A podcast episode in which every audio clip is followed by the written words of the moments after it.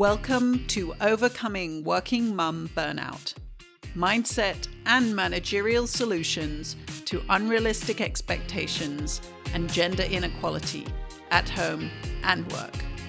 I'm your host, Dr. Jacqueline Kerr, a working mum, behavior scientist, and burnout survivor. I talk with burnout researchers, HR experts, and life coaches about the real reasons working mums burn out. We identify behavior change strategies that support and empower working mums to continue to grow and to advocate for change at home, work, and in society at large. When mums thrive at work and at home, the world benefits. This week, I'm learning about bouncing back from burnout with author, podcast host, and burnout expert Caitlin Donovan.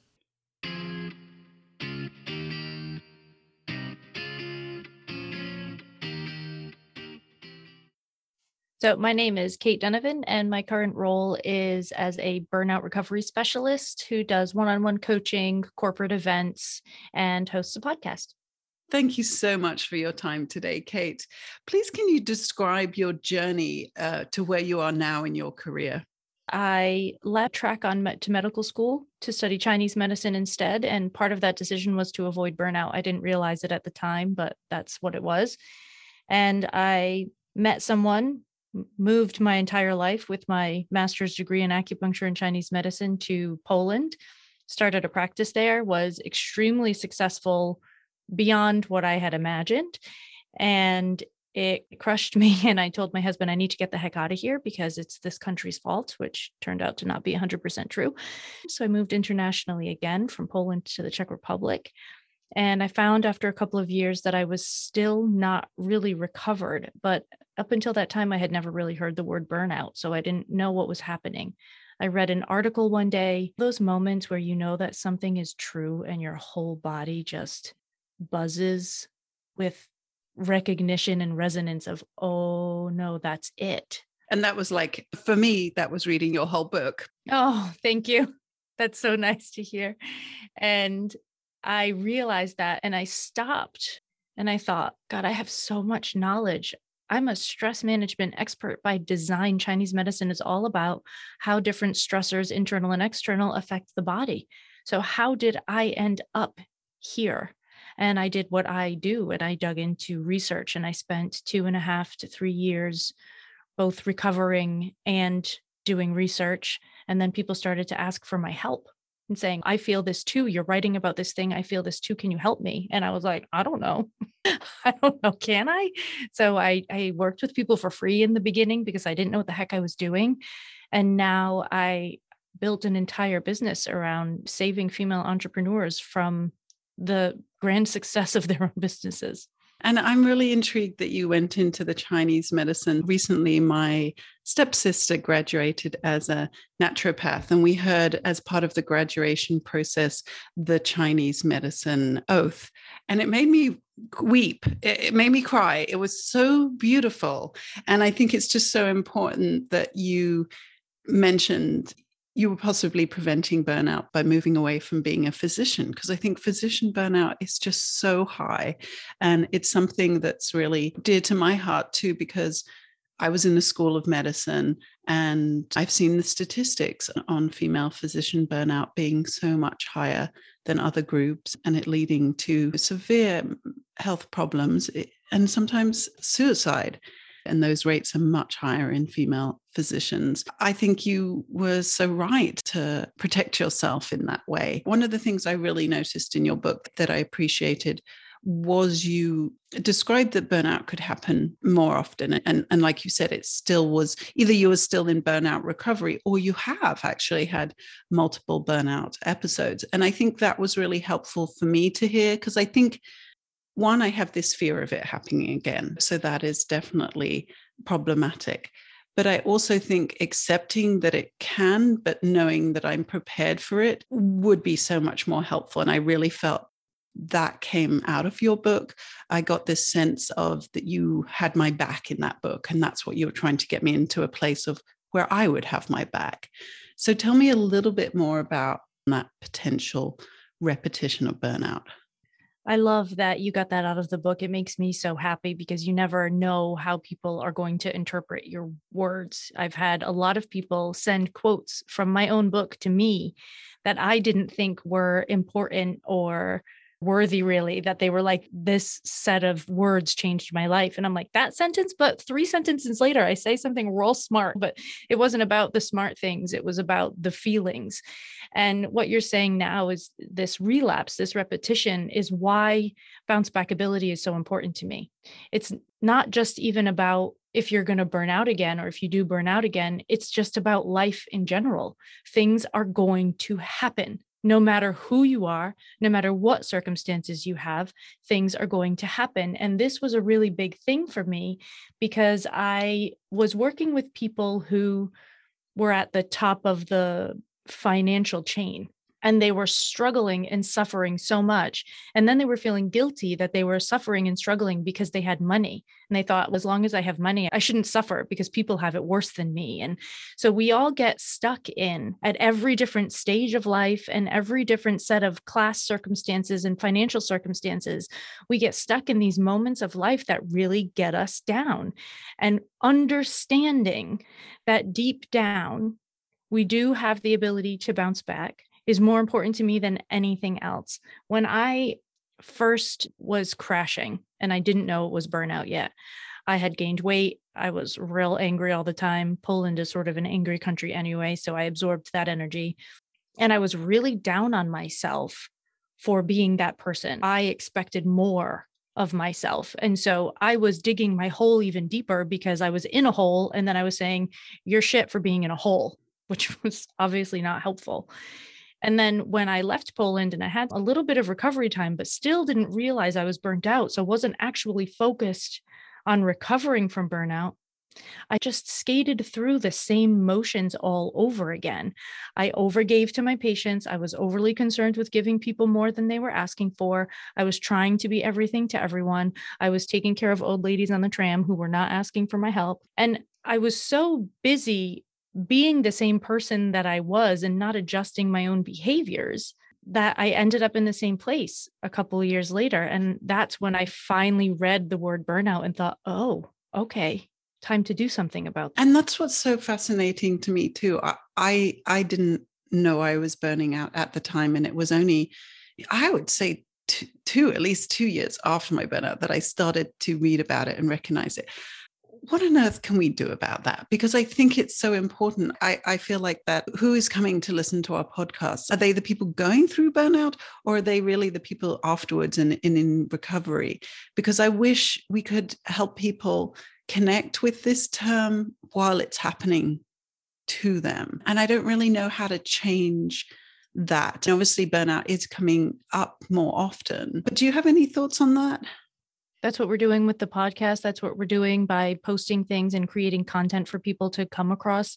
It's much more prevalent now because of the pandemic. This sort of sense of uncertainty that we've all been living through is a huge factor in how our stress system works in our bodies. So there's not really a lot that any of us could do about that. This was an external circumstance that took over a lot of our fear responses, anxiety responses, control responses. And so we're all living in it together right now. I don't know too many people that don't feel burnt out at the moment. So I think that by creating the things that we're creating, we're already starting that conversation. I know that people that are finding my podcast now are people that are in the thick of it. These are people that are getting online and saying, Am I burnt out? Like when I ask them, How did you find the podcast? They say, I typed, Am I burnt out into Google and it came up. So it's now, I think we're getting to that place where people are like, Oh, okay, I can look for help for this. There are people that know things about this. And to be honest, it's a sort of a Wild West frontier kind of situation because I'm doing an extra degree right now in biobehavioral studies, which is the integrative study of how stress affects the body. So, this is the Western version of, of Eastern medicine. And there's just so little we know. So, there's a lot of people that are saying, I've been through burnout. I know I can help you because XYZ. And I'm reading it and I'm saying, that's not what the, uh, that's not what it, no. So, we're getting more information out there, but we really have to be careful because there's a lot we don't really know yet a lot of the things even I say on my podcast are theories that I have and hypotheses that I have that have not always been tested yet. They've been tested in my own life and in my clients' lives, but that doesn't make them necessarily 100% true. We have to let people know that it exists. And we also have to remember to create space for the fact that we don't know everything about it. And it, it's new in terms of having the World Health Organization designation. And hopefully there will be more research on it going forward. Because I definitely noticed when I was looking at the literature as well what came up mostly around physician burnout because that's really where this all started. So it's not new like we you and i have both talked about that. It's over 50 years old in terms of when we first started paying attention to it but i think it's definitely changing. We've been talking about this for 200 years, but because it's a, I would classify it as a sin because there's a lot of different aspects that can be attached to it that possibly has other multi layered diagnostics involved in it. There could be some other mental disorder. You're more likely to burn out if you have some sort of neurodiversity right? There can also be some sort of physical disorder because when your body doesn't have the same strength as a typical body, then you're going to be more prone to burnout because you don't have the same energy reserves as other people, but your job still expects the same amount from you. So I think that we really have to create a lot of space for what the definition of this word is going to be as we move forward and I'm certainly here as a resource for you or, or, for others to think about how we do create a research agenda around this as, as well. But I think that's when people see that in their friends and colleagues that they are seeing burnout and seeing loss of scientists. So back to that physician burnout that we talked about at the beginning. One of the things that really concerns me in the research space is that if we don't have female researchers, especially female physician researchers, we will not be researching female health problems. And I know burnout affects all genders, but really the research has showed us that when there aren't female researchers leading projects, female health problems do not get addressed. And, and they're only now just starting to learn all these den- gender differences in how diseases like heart disease present, even how the chemical presentation in the body is different. So it's just, hold on, we, we really know so little about women's health. And yet, if we burn out our female researchers, we're not going to get much further with it. So I think it's hilarious that you said people send you quotes from your book. So this was what I was about to say. Your book is so quotable. There's so many quotes in there. So one that I, I really resonated with me was the the self-help hamster wheel. Oh my goodness, I have been on that self-help hamster wheel for sure. And I think it's so important to that difference that I really felt that you conveyed in your book was being positive and feeling that you were positive as the author of this book, but not this false positivity. It's that basically you're saying, if you're positive to the point where you're not processing the the information the emotions you're feeling then that is problematic. So i think that is where i was on that self-help hamster wheel trying to help myself but not actually doing the real thing to help myself which is your sitting in the mug. Again another fantastic idea. And i think some of the other parts of your book that i really resonated with me was again that you followed all the rules. That is me. I'm such a rule follower and you still burnt i still burned out. And something that you just said i think is actually really important because there's i have this idea. Now again this is a hypothesis. This i have not tested this theory. I have not done any research on it. I have spoken to hundreds and hundreds of women that are burnt out. So i have a little bit of insight into this but we are so trained to be good students. And those of us who were good students and got praised for being good students, got praised for our intelligence, we cut ourselves off from our bodies. So I burnt out and I had all this knowledge, but I didn't have any wisdom. And I'm not going to say that I'm a wise old woman right now. I'm 39 years old. But there is something different between having intellectual information that resonates with you and embodying that intellectual information until it becomes body based wisdom. This is why we can't take breaks because we're in our head saying, oh, uh, she said I should take a break when I'm at a seven out of 10, not a 10 out of 10. But you don't know what seven out of 10 feels like because you're not in your body. And I did this for, I still do it sometimes, let's be honest, but I did this for years and years. I read the books and I said, well, I know this now, so I'm safe. but it didn't, I didn't, I knew it, but I didn't know it. So, how do you get that transition? How do you get people to get into their body then? How, yeah, because that's so important. To me, it's about actually practicing and implementing the things that you're reading. So, it's just practice, it's nothing more than practice because you can read a book like mine and not do any of the exercises in it. And it might make you feel better while you're reading it. But if you don't actually take the time to do the things, you're not making forward progress. You're just finding a thing that says, oh, thank God, this sounds like me. I'm not alone, which is helpful on a neurological level. It makes your nervous system feel safer. So that's not a terrible thing. And it's not, it's not awful. But if you don't actually practice any of the things, you're still doing the things that you've always done. So, this is practicing yoga nidra. This is taking the time to look into your filters. This is taking the time to find out what your values are. And values is one of these things that once you state them in the right way, so there's a lot of values exercises that are like circle the value kind of thing. And in my book and in my website, I ask you to create an action statement out of your value. So, if your value is freedom, when I read your action statement, I need to know and understand on a very deep level what freedom means to you. And when you start to unwind what things mean to you, so what do I mean by family? You have to start digging into yourself a little bit.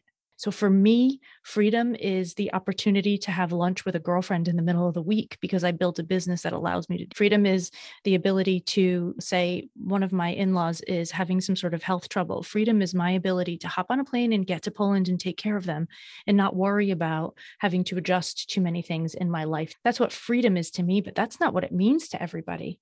For some people, it means money, which is cool but let's be specific about what that means. So, part of getting into your body is practicing, paying attention to what you feel when you're doing things. How's my body feeling now? What's happening in my stomach? Oh, I just had tightness in my chest. Was it because I feel anxious? What did this person say to me? Why did I feel unsafe?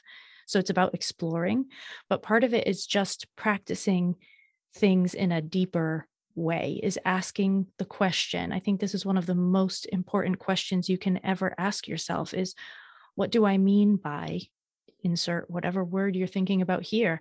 I ask this question to my coaching clients constantly because they say, I would love to have whatever it happens to be. And I say, yeah, but what does that mean? How are you going to know when you get it? What does it feel like in your body? Where is it located?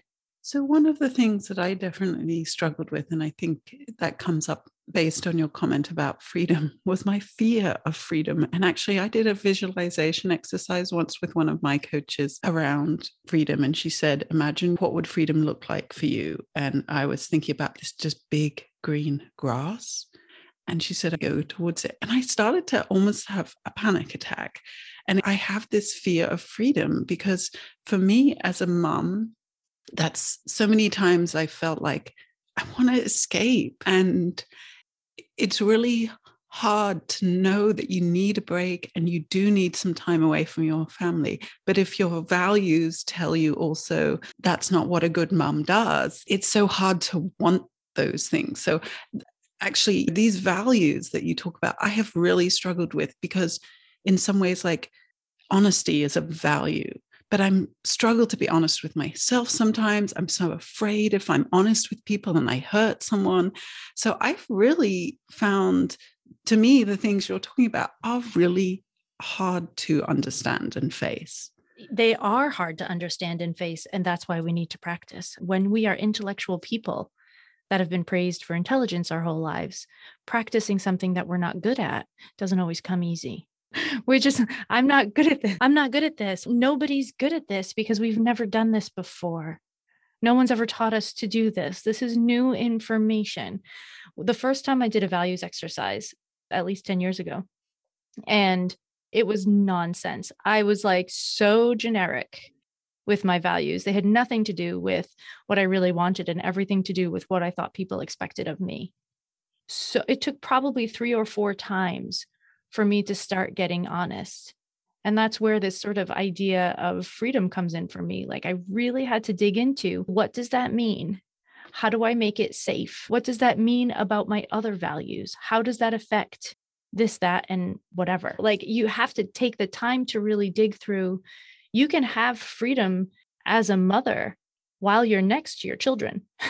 freedom doesn't have to mean that you're separate. Maybe it does for you. That's okay. So then the question comes down to when you say and feel freedom, what are you thinking of? What are you picturing? Because maybe the thing that you're thinking of and picturing is not actually something that you want. So it sounds nice on a values list, but it's not your real desire based on what you think that word means, not based on what I think that word means. And I think part of that too is that we have to practice doing those things as well. We have to practice finding that freedom that we think taking a, a break is important. So, for example, when I was speaking with Isabel Roskam, who's a parental burnout expert, she was explaining that if you go to a restaurant to get a break from your family and then you feel so and it took you so much to organize to get there and then at the time you just don't enjoy it and you're not feeling it, then maybe that wasn't the break you needed. I totally agree with that. We need to work out what are our breaks. Maybe it isn't being sociable with other people, maybe it is some time on your own. But I think the other part that the practice has to happen is the first time I really started to take breaks from my kids during COVID, I took them with me in my mind.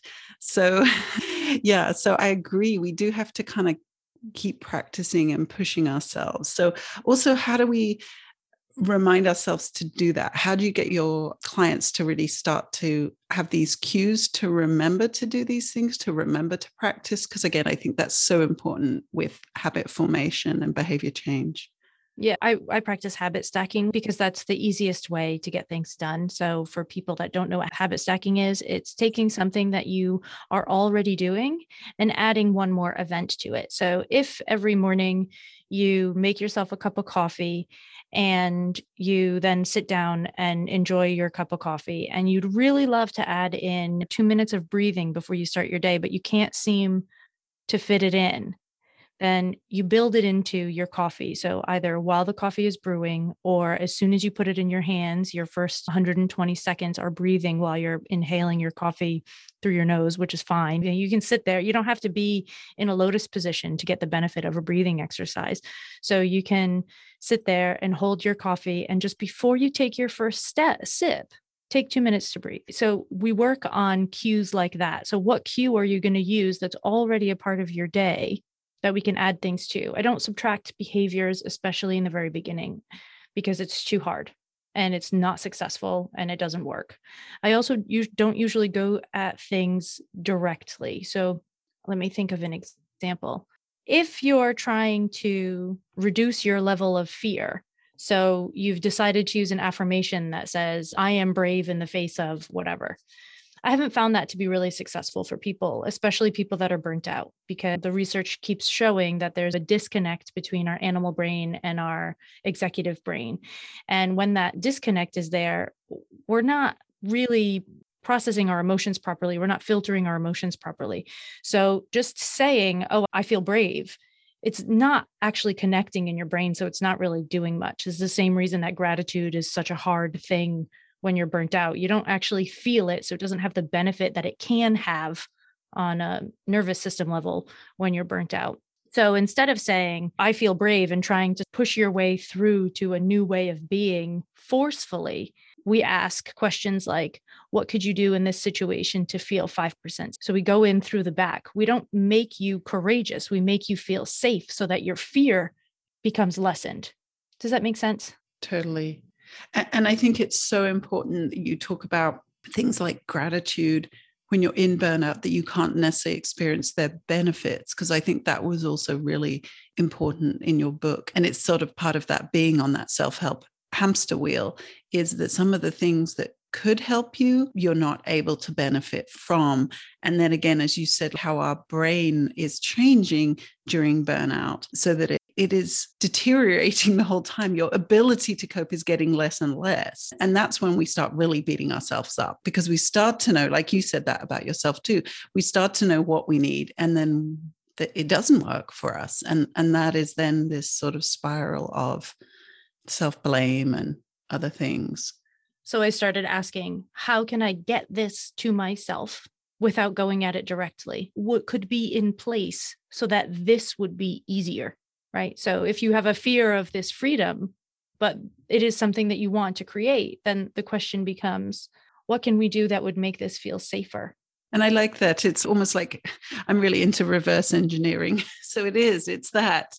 Yeah, yes, it is reverse engineering. It's the backdoor method. And I don't hear a lot of people talk about this, but I feel like it's one of my most successful techniques as a coach because we're taught so often to go straight into something. We're always like, just stand in the mirror and tell yourself that you feel beautiful. Maybe sometimes for some people in certain circumstances, but when your brain is not primed for that kind of action, our first step is always safety. We need your nervous system to know that you are safe. And in order for your nervous system to know that you are safe, we need to make your internal speak as safe as possible. We need to make your exterior, your environment, as safe as possible. And what safety means to you is going to be different than what safety means to somebody else. So then we have to explore that. How do we add safety to your life so that your body is not on high alert all the time, so that you can actually start to heal and move on with your life? Thank you so much for addressing this issue because I really do think that is where it starts that you are in this state of fight or flight the whole time.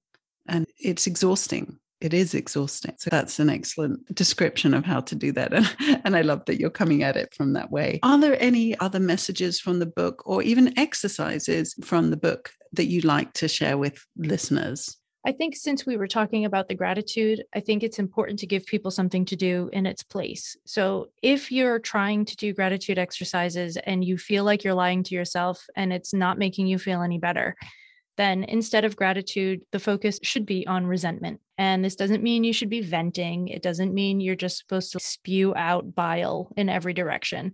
But it does mean that if you take the time to notice where you're feeling resentful that will clue you in as to where your boundaries are being broken, either by yourself, mostly by yourself, or by someone else. And then you can decide what you need to do in order to adjust that. So either you'll need to adjust some sort of internal overgiving mechanism or meddling mechanism. That was the truth for me. So I don't say this as an accusation, I say this as a, a vulnerable mm, spew of what happened in my life. I was so over involved with doing a lot for other people because I thought that was what made me valuable. That I was tired all the time because I couldn't give myself what I wanted, needed, desired, preferred because I didn't know what those things were because my energy was always up in somebody else's business. And I found those places because of resentment. So I would get a text from a particular friend and I would be like, God, doesn't she get enough from me? What does she want now? She was like literally asking me to lunch. And I, and I was getting nasty in my head. Oh my God, what do you want from me? What do you need from me? When you start asking questions like that, you've usually given more than the other person has even asked for. And you didn't get back things that you didn't ask for. And now you're pissed. But the method isn't to create a new boundary with this person, as conventional wisdom around boundaries would, say, would tell you. Like, you need to create a boundary. No, you need to stop giving stuff where you're not being asked for anything. And you need to start speaking up when you need your friends to fulfill something for you. Those are the boundaries that need to be put into place. You need to do less and ask for more, most likely. And resentment will help you get there. So, where are you feeling that resentment? What is it doing for you? What's the real message underneath it? So, again, we're going backwards. So, instead of going through gratitude and trying to force ourselves into this positive place that doesn't feel real to us at the moment, we actually use the emotions that we're having to get to a place where we're safer. And I think resentment is a great one to to remind listeners about because oh my goodness, I was so in such a bad space of resentment, resentment to my colleagues and resentment to my husband. And admitting it was so hard because, again, feeling bad about being that person, but really just saying, okay, this is a symptom of what I am going through because I'm not a bad person and I wouldn't normally feel like this. But this is in my head so often. It's an indicator that something's going wrong. And I, I do think it's such a great symptom that people can relate to and then start to go, okay, maybe if I'm feeling this is me being in burnout. So I'm glad you brought that one up because I think a lot of people can relate to that. And again, like you say, reverse engineering into, okay, where is that coming from? And I agree, it's also a great cue going forward because at the moment I had shared with you, my husband uh, broke his leg really badly uh, last weekend, and he's going to have to go into surgery. And he's in such a bad space, and I feel terrible about that. But also, we had just got into a good space in our relationship where I was trying to take one week a month where I got away and really focused on my work. And it was making my brain work again in ways that it hadn't. And it was just really helping re energize and fill me up so that the other three weeks of the month, I could be the mom and wife and everyone that I wanted to be. And now that's gone. And so I, it's so funny because somebody did ask if we wanted to go to a barbecue this weekend. And I was like, oh my God, what do you expect of us? And I was like, oh yeah that's just such an unreasonable response they were just trying to include us in in their lives again And that happens a lot. Unreasonable responses is one of the most common things that people write when they fill out a form to chat with me the first time. They say, I'm being totally unreasonable with my family. I know it and they know it, but I can't seem to help myself. What do I do? Let's get into resentment. Let's figure this out so we can put in the right boundaries so you can adjust the things that you're offering inside. I've been married for 14 years this month. And uh, when we first lived together. I had moved to Poland and I wasn't working right away because, of course, I didn't have a visa to work because I had just moved there from the US. So I moved there. I was learning Polish as best I could at the time. And I started doing all the things. That, so I was cooking, I was doing the shopping, I was doing laundry, I was doing all of those things because I was home and I needed to keep myself busy because I had just moved to a foreign country where I didn't speak the language. And that became my role. And my husband is not a very typical, like, gender roles kind of person. It's just he was working full time and I wasn't working at all. So here we were. Once I started working, I kept up that same rhythm. I just took on the extra work without being like, oh, by the way, I'm working now. So we need to adjust this. So now let's just travel through the years. I'm still doing the majority of it. Most of it I prefer to do, but some of it I could gladly give up. And he decided to do the laundry one day. This is just a few months ago. So I'm talking over 14 years I let this pile up. He does a little laundry and when I do the laundry, I get it out of the dryer, I fold it, and I put all of our clothes away. Now, we just moved into a new home last year. So we have this beautiful walk in closet that we organized together. So I know where his stuff is and he knows where my stuff is. In the past, that wasn't the case. So him putting away my clothes was difficult because he didn't know where anything went. But now there's no excuse in my mind. So I do the laundry, put the clothes away. He does the laundry, he puts his clothes away and leaves mine on a pile on the bed. And I was uh, furious. I was like, dude, what the hell? I've been putting your laundry away for 14 years. Like, why would you leave my where it all goes? We have this closet. It's a walk-in closet, but it's not that big. And neither of us have that much clothing. We, we are minimalists in that regard. So how difficult can this be? And he looked at me and he said, I never asked you to put my clothes away, and I don't honestly care if you do. Oh, wow. And I was like, this is what I teach people every day. and I stopped. And so the next time I did the laundry, I left his stuff on the bed and I felt awful about it. You're going to feel awkward when you first take that freedom, when you first do that thing. It's going to come with some discomfort. But when you practice, you find that you don't mind leaving the laundry on the bed anymore. I don't even care if he doesn't put it away for a week. It could go on the floor for all I care. I'm not doing it unless I really want it all to be finished, in which case I know that I'm making a decision for myself to get this job done, not because he expects it, but because I want it done. And that's my boundary. That has nothing to do with him. But I blamed him. This is such a great, really solid, kind of simple example of boundaries and where we get lost. Yeah.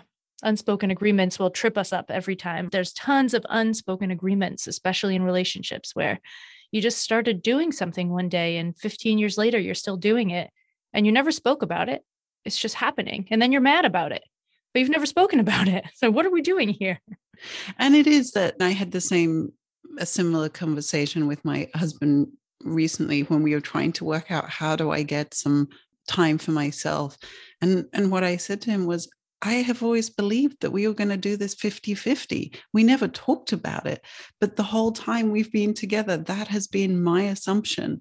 And so anything that's not that, I'm mad about. And he was just so shocked. I was like, how could you imagine knowing who I am and how much I care about equality that it wouldn't be that? And again, it just hadn't occurred to him. Well, and it hadn't occurred to you to say anything either. No, exactly.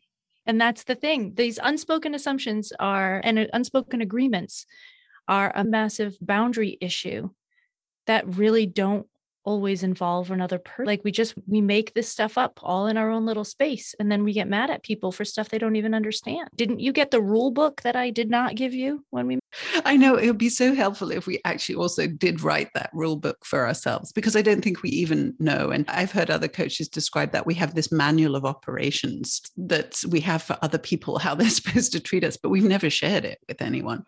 Well, we have it for everything, like how you're supposed to cut an onion and how you're supposed to fold a towel and how you're supposed to make a bed. We have all these rules that nobody knows about, but we decide they're correct. And this is something that you'll understand. Like you move internationally and you're in some sort of international relationship or international situation, and you realize, the rules are different here. Is is this wrong? Is this right? Is this polite? Is this rude? It depends. One that really bothered me when I was living in Germany was how close somebody would stand to you on the escalator. I found that really hard. Let's talk about this. So tell me less about some of the behavioral cultural differences, but tell me about some of the solutions that you've um, seen from around the world and either incorporated into your practice or international solutions that you're seeing at the business level that companies are doing well. When somebody pointed at, that out to me, that I can bring international um, perspectives to this podcast. I, I've I hadn't appreciated that about myself. I'd forgotten. And so I'm really excited to speak to someone like you that really has that so many different cultures you've lived in, but also that you're also focused on the solutions like I want to be. So tell me a little bit about either in companies or in your personal practice what you think we could incorporate more here in the US? The very first thing, which is so simple and so not a problem, and we are so concerned about the financial aspects of this that we don't realize that continents have been doing this successfully for years and years. Vacation time and maternity leave, paternity leave, parental leave. I don't care whose it is, everybody's, anybody's, everybody's, anybody's, doesn't matter this is something that is so easily done in so many places. I was just on a Twitter feed that I had to lay down the law a little bit because someone was like, you can't expect companies to just fill a position temporarily by the time the person leaves and the other person comes in by the time they learn the job the woman's coming back to work and whoa what makes you think we're hiring replacements for people the day that they leave for maternity leave that's not how any of this works. And because we're so accustomed in Europe to making adjustments for maternity leave, it's just a normal thing that happens. You tell your employers that you're pregnant earlier so that there's time to prepare, and then you make adjustments. It's not that hard that's a thing that I think would save, especially when it comes to mothering, this section of time where you're in the United States, where you're supposed to leave your baby with someone else or stop working when your child is anywhere between eight to 12 weeks old is insane and cruel. When I was pregnant, my friend in Germany was pregnant at the same time, and she started her maternity leaves eight weeks before her due date. So there she was at home, and there was me, feet swollen to uh, balloons in the office, having to come home, try and cool down, get naps. The two experiences were just so different. And that's when I started to learn about how many women in the US compared to internationally. We have so many preterm births here.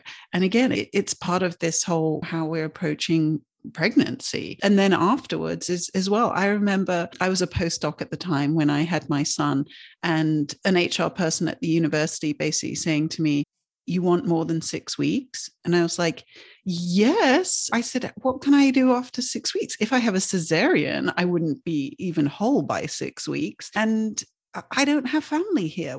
She basically said i just took six weeks and I thought, oh my God, this is terrible. Somebody is actually shaming me for wanting to spend more time with my son. And we know that on a neurological level, it's helpful for you as the mother to be with your child. Like that's it's proper neurological development to be near the mother. And you can't do that when you're working eight to 10 hours a day outside of the home. It's just an unrealistic, inhumane expectation that we have. So I think that's the first thing that needs to shift. And I think fathers need the ability to be home as well. Like, I, I think it's just not healthy on any level, not for the mother, not for the father, not for the companies, because then you're there and you're only half there anyway. You're still in baby brain. I think that's the, the first thing that I would change. And that's one of the pieces I helped a company get a Time's Up article out. And we were talking about that in terms of how you adjust for somebody going on leave. It is a team effort to do that, that team members can benefit from this time because they can move up into a position and learn new skills. But it really is that you don't then leave this space and gap for the team to then bear in a negative way because again that does that puts everyone against the whole concept of maternity leave. So i agree it, it definitely has to be a group effort. And then i think the same with returning to work. We talked about that in this article that the, there are lots of companies now that help with that but you really need to have a plan for return to work not just assume that jump straight back in. And then the next thing that i would talk about is uh, along the same veins is vacation time in the States, even when you have vacation time, you're not really encouraged to take it.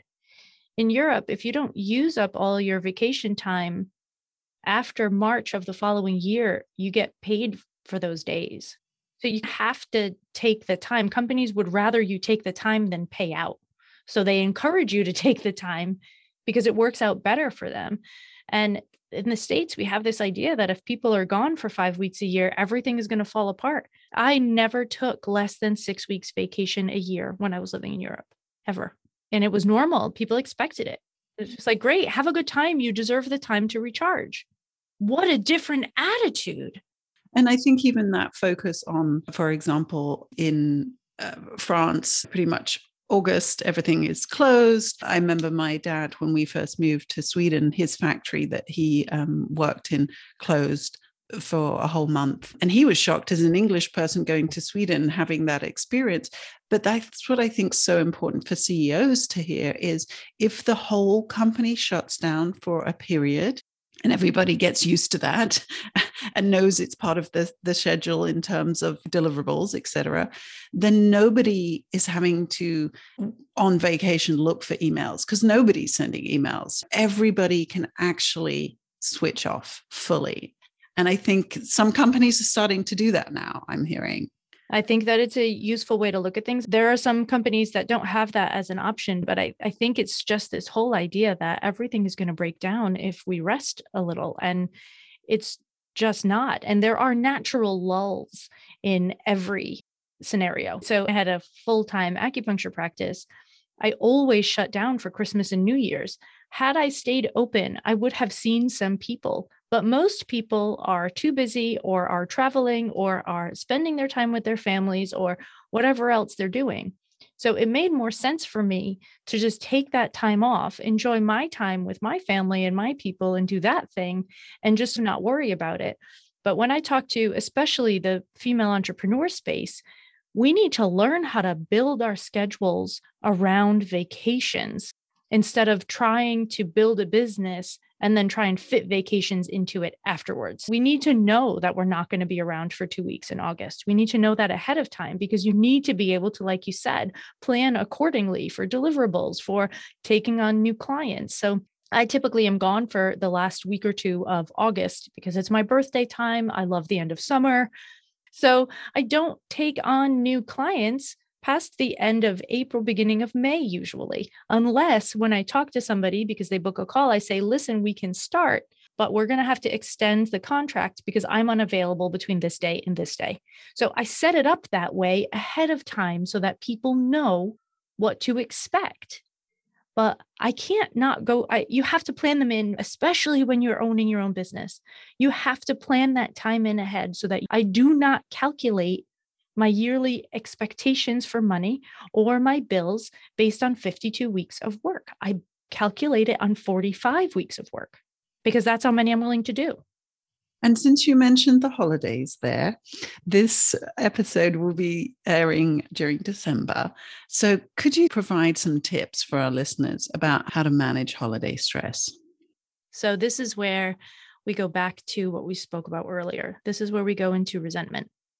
Before you go to be with your people, check your resentments and see if there is something that you can do for yourself in your own behavior that might adjust that relationship a little bit because oftentimes we fall into patterns really quickly and we do things that we assume other people are expecting but they might not be. Learn to ask more questions ahead of time get more clarity ahead of time and not automatically assume that you're always going to fulfill the roles that you've always fulfilled just because you've always fulfilled them especially if you hate them so getting clear on your resentments before you go so that you have the opportunity to make adjustments is key. The next thing that's really important is my therapist from the Czech Republic told me this, and I have not found a study to back it up, but it feels true in my body. So I'm going to share it anyway.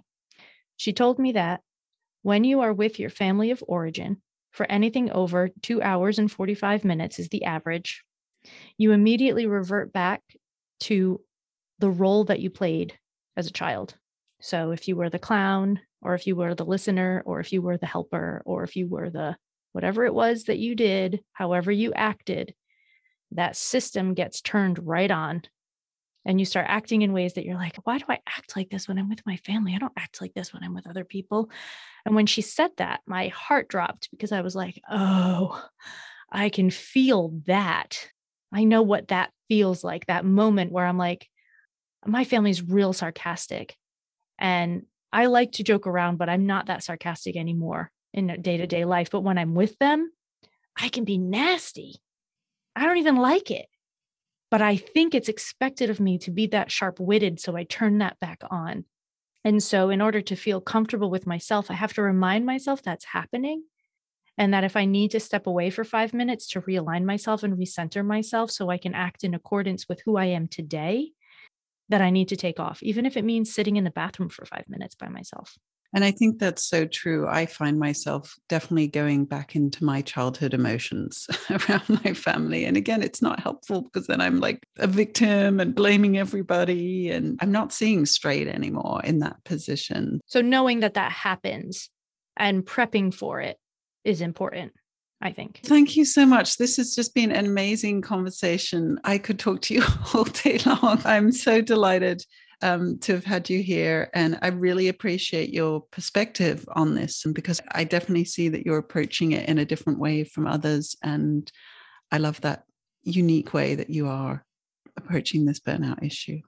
Thank you so much. First of all, thrilled to be here with you. And, and second of all, I feel that this really is my work. I'm supposed to say things a little bit different for all the people that are getting left behind by the typical advice.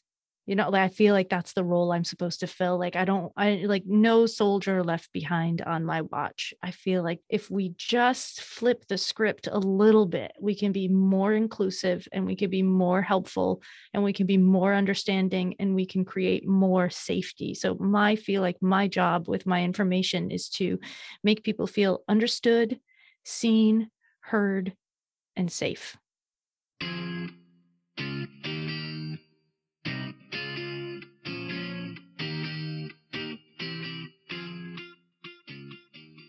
Thank you so much for listening today.